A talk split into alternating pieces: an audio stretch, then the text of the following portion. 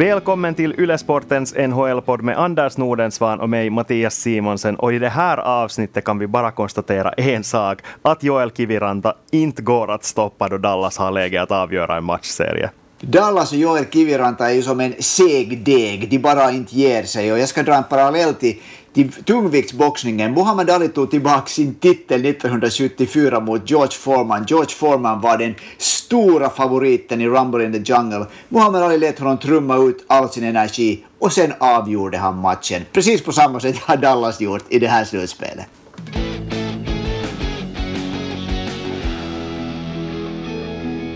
Men vi inleder alltså det här avsnittet med att ta en närmare titt på Joel Kiviranta som alltså stod för 2-2 målet då Dallas tvingade fram en förlängning i den femte matchen mot Vegas Golden Knights. Och Stars tog sen segern i den första förlängningsperioden, vilket innebär att Dallas Stars med sina fyra finländare i stora roller är klart för Stanley Cup-finalen. Alltså, hur stort är det här? No, det är ju jättestort för dem som gillar ishockey i Finland, för nu får vi se en final med, med många intressanta finländare och det kan ju ännu vända i andra, andra matcher också vilket antagligen inte händer.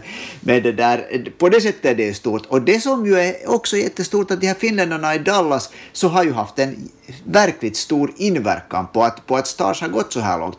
Nu i den här sista avgörande matchen så var kanske första gången som jag upplevde att Miro Heiskanen såg lite trött och sliten ut emellan, utom sen i slutet när han fick energin tillbaks. Men där hade vi alla andra tre finnarna var med om att avgöra den här matchen. Esa Lindell hade en fullständigt avgörande roll när han spelade upp pucken när, äh, och, och passade till Jamie Benn när det blev, äh, när Dallas gjorde sitt första mål. Så har vi Joel Kiviranta som helt kallt kyligt hade tålamodet att lyfta pucken upp i taket, utjämna till 2-2 och visst var det Roope Hintz som passade till Dennis Kurianov när Dallas gjorde det avgörande målet. Och jag måste bara lyfta fram Joel Kiviranta på nytt. Inte bara det här som du sa, att han själv gjorde det här 2-2 målet, men titta också på vad som händer före Denis Gurianov sätter in det här 3-2 målet i powerplay-förlängningen.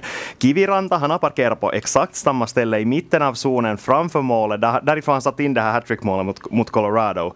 Paul Stastny, som är den närmaste forwarden för Vegas del, han som ska markera honom, är lite för långt borta, vilket innebär att Mark Stone, som egentligen ska försvara den här vänstra kanten av den här uh, boxplay-kvadraten. Så han kommer dit för att dubblera honom, så i princip dubbelmarkerar de Kiviranta och jag hävdar att det är det här som är orsaken till att Stone är sen till att pucken kommer till John Klingberg som för den vidare till Dennis Gurjanov, som sen utan att ha någon som helst press på sig lyckas smälla in den här one-timern och avgöra matchserien. Och efter det här målet så åkte Stone direkt fram till målet och slog sönder klubban på ribban. Han vet att det är hans uppgift att försöka markera Klingberg och Gurjanov, men han misslyckades för att han dubbelmarkera Joel Kiviranta, alltså en spelare som ännu förra säsongen var en profilspelare i ett av den inhemska ligans sämsta lag. Sorry alla sportisfans som lyssnar, men det är ju bara så och det är alldeles fantastiskt. Det, det, det är verkligen, och, och, och, när du säger att han sökte sig igen till den där positionen där vad han gjorde, vad han gjorde avgörande målet i förra matchserien, så han gjorde ju det många gånger i den, i den här matchen också. Han, han har, han, han har en magnet liksom i sin rygg när han är där framför målet, som sakta glider till den där, den där positionen. Och jag tycker det verkar lite som Vegas var ganska medvetna om att han är på väg dit. Och på ett sätt blir det ju lite förvrängt om ett lag som Vegas med alla stjärnor är som du kanske lite hävdar till där när du, när du refererar till varifrån han kommer dit, att de är oroliga för Joel Kiviranta. Ja, exakt. Och så måste man ju lyfta upp igen att han inte ens borde ha spelat i numerärt överläge. Helt som i, i uh, match nummer sju mot Colorado, där var han fick hoppa in bara för att Andrew Cogliano skadade sig, så var det nu Radek Faxa som inte kunde spela för att han var skadad och därför fick Joel Kiviranta ansvar i powerplay. Och resultatet är att Dallas spelar Stanley Cup-final. Ja, han det där nu hade han, hade bara ungefär 11 minuter speltid och jag tycker att det var lite svårt där i början men det var det såklart för hela, hela Dallas lag. Men han spelar liksom mer och mer in sig i matchen vilket annars också stämmer för Rope Hint som jag tycker hade riktigt svårt i två perioder men var jättebra sen när det, sen när det gällde. Det där. Så eh, Kiviranta är nog är han nu den här typiska slutspelsspelaren sen? Vi har ju haft några sådana i den finska hockeyhistorien som såklart Esa Tikkanen som det klarast lysande exemplet som, som det där äh, lever och är som bäst i sådana här situationer när det, när det blir bökigt och stökigt och man måste vara verkligt kall. Mm, och Kiviranta är ju en sån spelare att han ska trivas i slutspel. Han, han är en sån där som, som du har hänvisat till som en sandpappersspelare och har gjort det väldigt, bevisligen väldigt, väldigt bra. Och det är kul att du lyfter fram Rope Hintz för jag tycker att det var överraskande bra att han kunde spela på den nivån som han gjorde. För han hade ju ändå skadeproblem före den här matchen. Det var mycket oklart om han, han ens överhuvudtaget skulle kunna spela. När de värmde upp före matchen så han enligt nordamerikanska uppgifter väldigt obekväm ut på isen. Men inte märkte man ju av något sånt när han spelade. Nej, nej, nej. nej. Jag, jag, tycker att han var lite, jag tycker att han är lite äh, svårt i närkamperna, men det, ska vi då säga att alla Dallas-spelare egentligen, förutom kanske Jamie Benn och Esa Lindell, hade lite svårt mot, mot Vegas i närkamperna. Men det där, som du säger, så, så det var strångt gjort av Hintz att kunna spela på den där, det där nivån. Men, men det där, en sån här fråga har jag till dig nu i den här matchen, att mm Tycker du att det såg ut efter två perioder som Dallas skulle vara på väg att vinna den här matchen? Nej, verkligen inte. Och speciellt efter det där 2-0 målet eh, så kändes det som att okej, okay, nu kommer Vegas att reducera den här matchserien. Att, att den här matchen har de bestämt sig för att vinna. Men ändå visar Dallas på något sätt mera kämpaglöd, mera vinnarskalle i, under det här slutet av den här matchen. Och det var nog det som avgjorde. För man, man talar ju alltid om, det, det är en klyscha, det är kanske den största klyschan i ishockey att tala om att, att leda med två mål är den sämsta ledningen i ishockey. Det, det bevisades faktiskt idag. Tappar du en tvåmålsledning i tredje perioden så har verkligen motståndarna momentum på sin sida.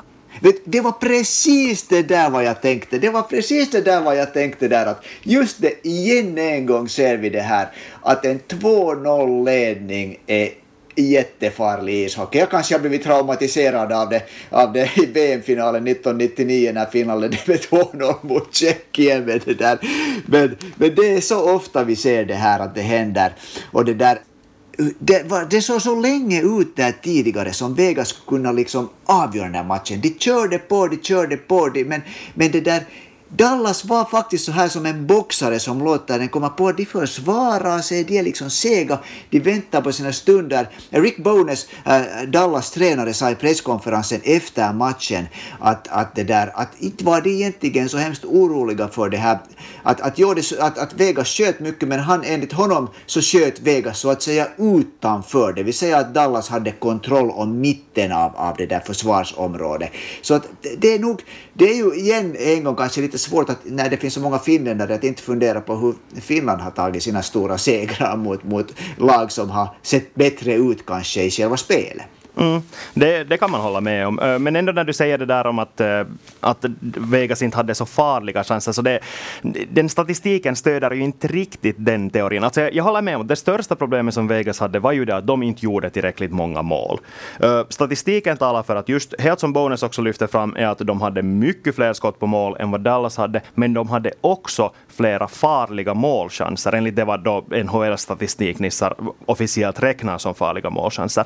Och det handlar ju i sista slutändan om det att ingen steg fram när det behövdes som mest, inte ens några av de här stjärnorna. För i Dallas eh, så talar vi ju mycket tidigare i slutspelet om att just Dallas Stars stora stjärnor inte har levererat de här offensiva, tunga pjäserna. Men nu, helt som du nämnde tidigare, Jamie Benn var ju, man måste väl säga att han var Dallas Stars bästa spelare i den här slutspelsserien han var det. Det, det, det, det där tycker jag också att, att det, det, måste man faktiskt, det måste man faktiskt ta vid. Jamie Benn var helt ohyggligt bra och han visar, han visar nog nu liksom ledarskap i den här avgörande matchen. Faktum var ju att i 40 minuter så var det egentligen bara kedjan med Jamie Benn, Radulov och Dennis, oh, Dennis och Tyler Seguin som fick pucken in i långa stunder på, på under liksom offens, offensiva blåsträcket. Annars var det ju nog liksom spelet djup där runt, runt Kudobins mål, men den här kedjan och Jamie Benn speciellt, så de liksom visar att hej, jag tycker de, de på något sätt lugnar ner, var, var symbol för att Dallas hölls lugna.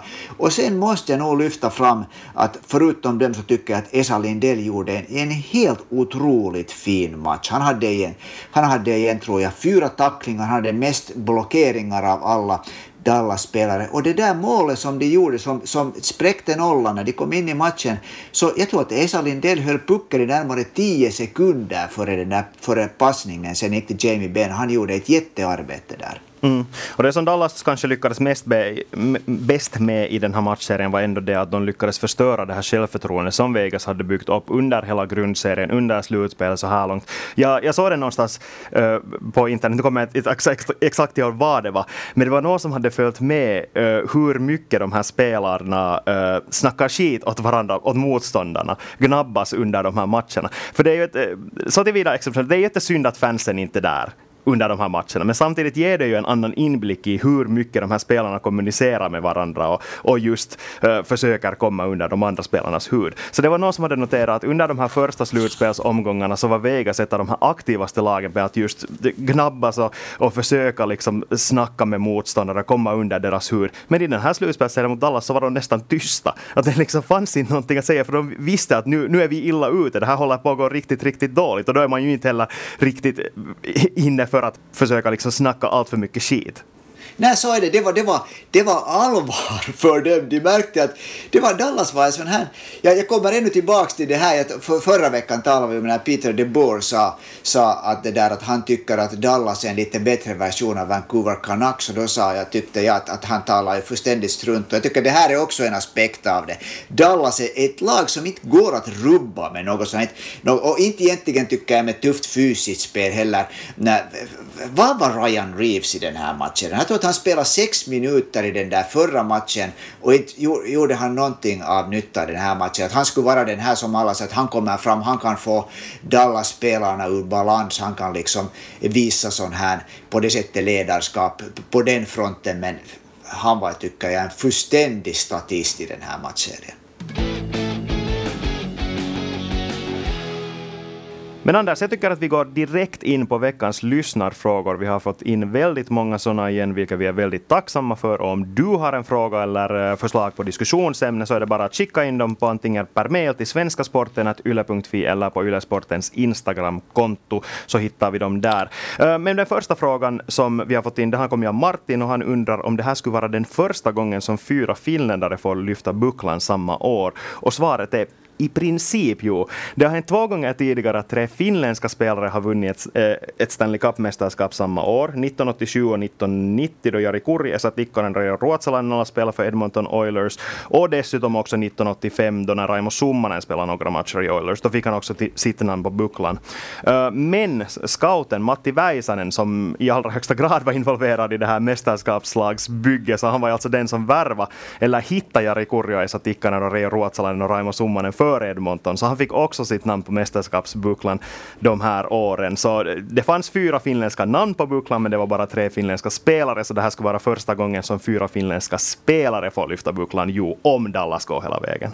Och om Dallas går hela vägen så tror jag att det dessutom skulle komma åtminstone ett finländskt namn till på den här bucklan. För jag har för mig att, äh, att Kari Takko är, är det där den här liksom ledande scouten för, för, för Dallas verksamhet i Europa. Och då tror jag att han skulle få sitt namn där också. Mm. Om det skulle gå om och om och om.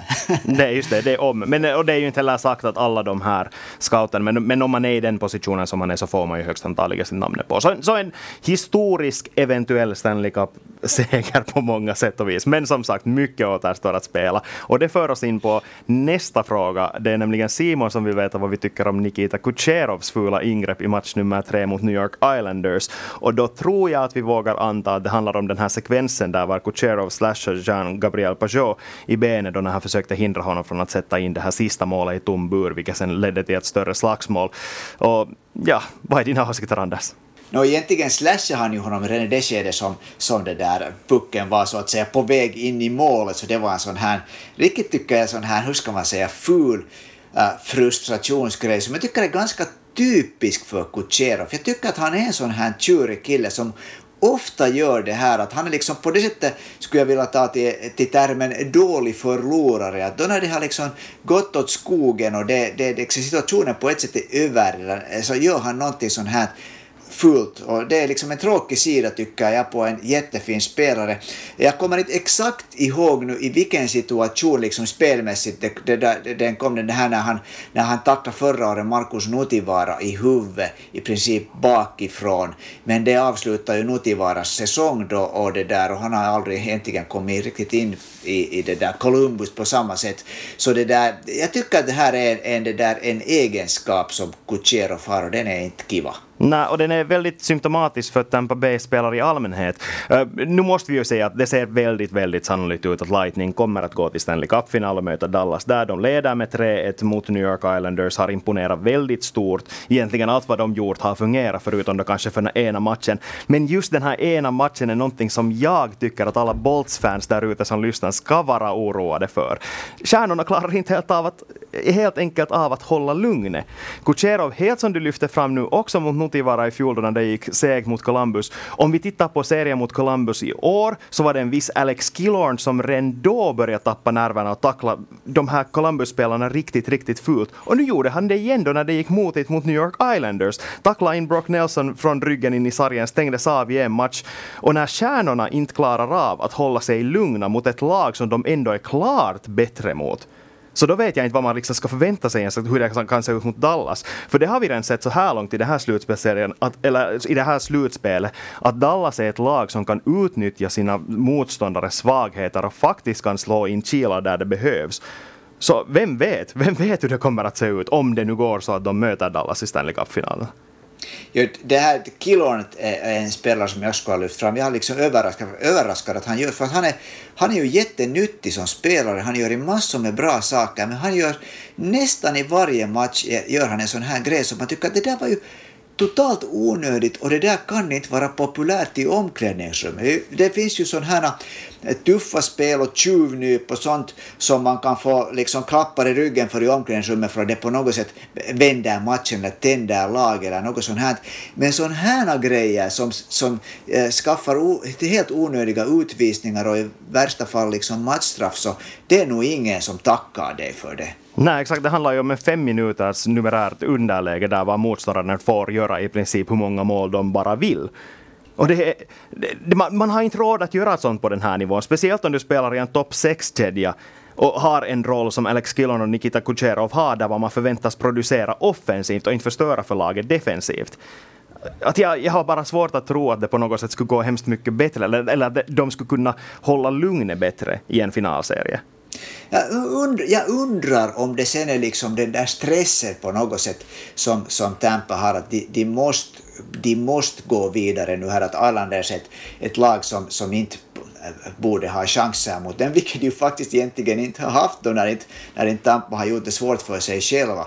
Men det där, äh, men Islanders är kanske ett lag som är hemskt bra på att frustrera sin motståndare. Man vet ju, vet ju inte allt, man ser ju, har liksom svårt att hänga med riktigt allt som hänger. Jag har liksom många gånger undrat vad är det som Brock Nelson gör, för honom tycks de verkligen hata. Och jag har aldrig tyckt att Brock Nelson är en sån där, till exempel sån här ful spelare, men det är kanske någonting som man inte vet, något som händer under ytan. Ja, jag skulle säga tvärtom att jag tycker att han är en sån spelare som det är väldigt lätt att hata. Jag förstår att motståndarna är såna att de, okay. de irriteras på honom. Jag tycker att han alltid har varit en sån också. Och Islanders har ju massvis med sådana spelare. Leo Komarov, Cal Clutterback, Matt Martin.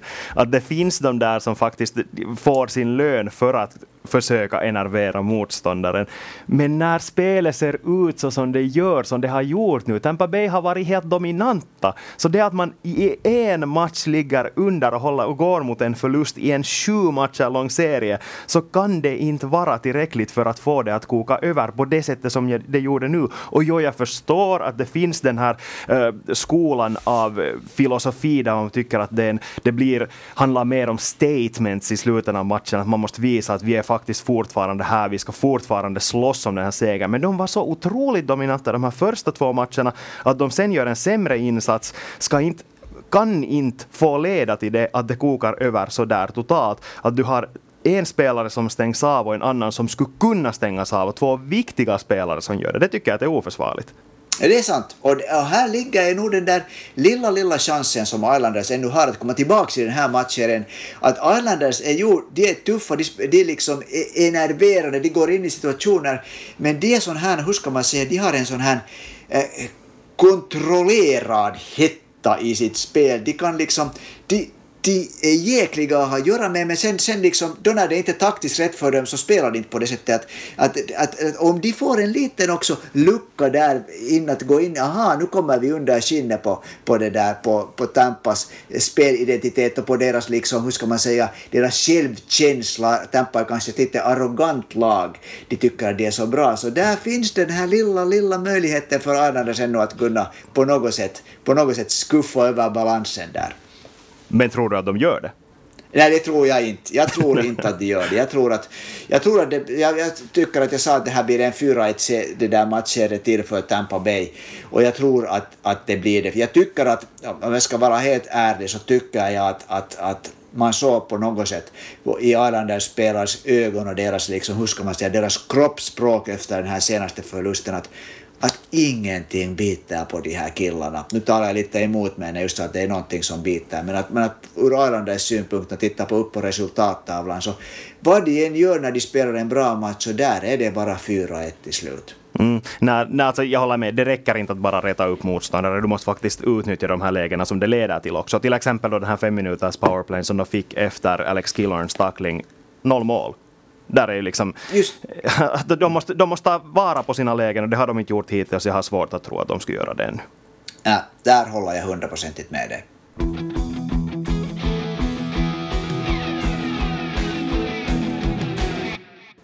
Och till sist har vi Robin som undrar vad det är som Winnipeg borde göra inför säsongstarten. Backar behövs, borde man träda Nikolaj Ehlers, till och med Patrik Laine. Och det har vi ju varit inne på redan, men just de här ryktena gällande Laine verkar inte ha slut. Anders, vad, finns det någon, tror du att det finns någon sanning bakom dem? när det gäller Laine så tror jag att det inte finns absolut någon sanning bakom det. Jag har, jag har den här känslan att det, det finns de här skribenterna i, i lokaltidningar, speciellt kanske då det accentueras i Kanada, sådana så kallade beatwriters som ska skriva någonting om sitt lag varje dag.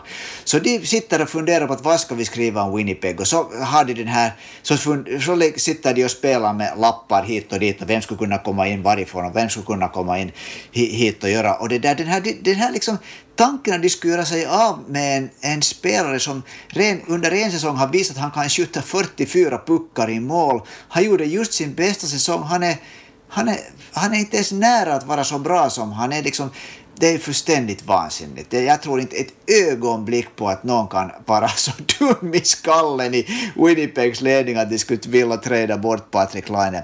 Gällande Nikolaj Ehlers så, jag, så tycker jag att han är en spelare som man möjligtvis skulle kunna använda som en spelbricka för att få in då, Winnipeg behöver ju en back och de behöver eh, fortfarande har inte den där andra centern som riktigt kan bära en andra kedja. Och då fast Nikola Ehlers är en, en ruskigt bra spelare så tycker jag att han inte hör till den här kategorin som man inte kan i princip eh, byta ut för att få in kvalitet. Nej, jag håller med gällande både Line och Ehlers. så framförallt med Ehlers tror jag att någonting som uppmuntrar Winnipeg att åtminstone testa marknaden, så det är den här Kasperi Kapanen-traden. Inte skulle jag säga att Kapanen är en så mycket bättre spelare än vad Ehlers är, att de inte skulle kunna försöka få ungefär samma pris som de fick. Ja, det var ett jättehögt pris. Jag tror inte att man eh, kan realistiskt tala om att de skulle få ett val i den första omgången för Ehlers, men ändå ett relativt bra pris med tanke på vad de försöker bygga där han är, han är en spelare som jag tycker det var ganska bra den här jämförelsen med Kasperi Kapanen, en spelare som är antagligen kanske till och med äh, lite snabbare på skridskorna ännu än Kapanen, åtminstone när det gäller sån här åkning på stor is. Så, så det där, äh, ja, han, och det finns många lag som skulle behöva en spelare av, av hans typ.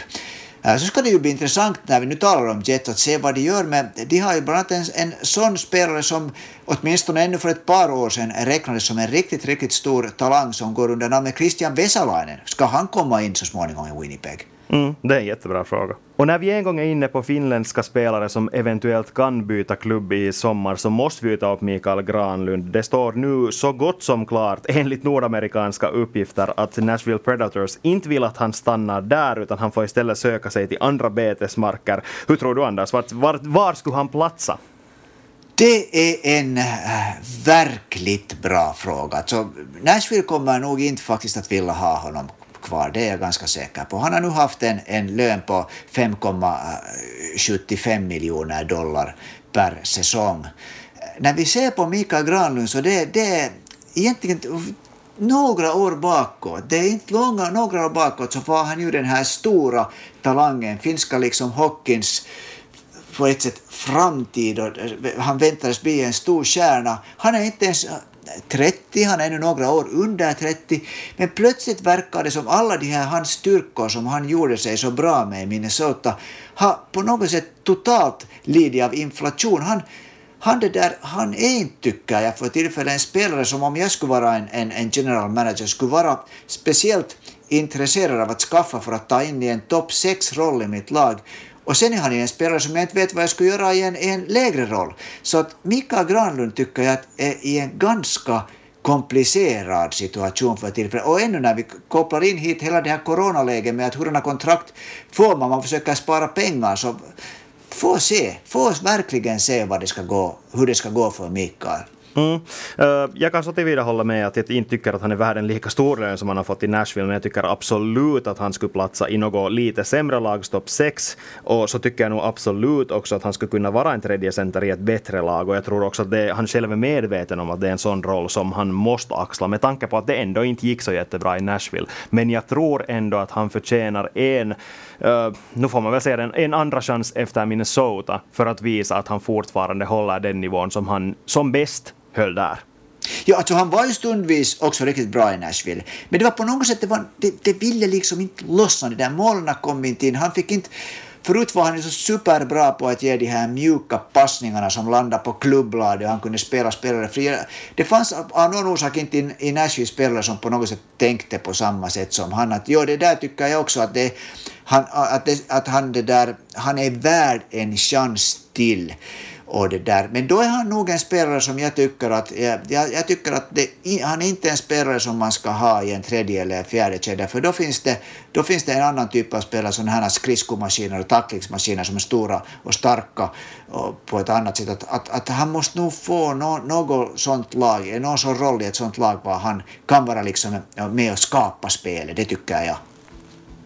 Och där är det kanske bra att sätta punkt för det här avsnittet av Yle Sportens NHL-podd. Vi är tillbaka om en vecka, då har Stanley Cup-finalserien också kört igång. Tack för att du lyssnade. Tack och hej!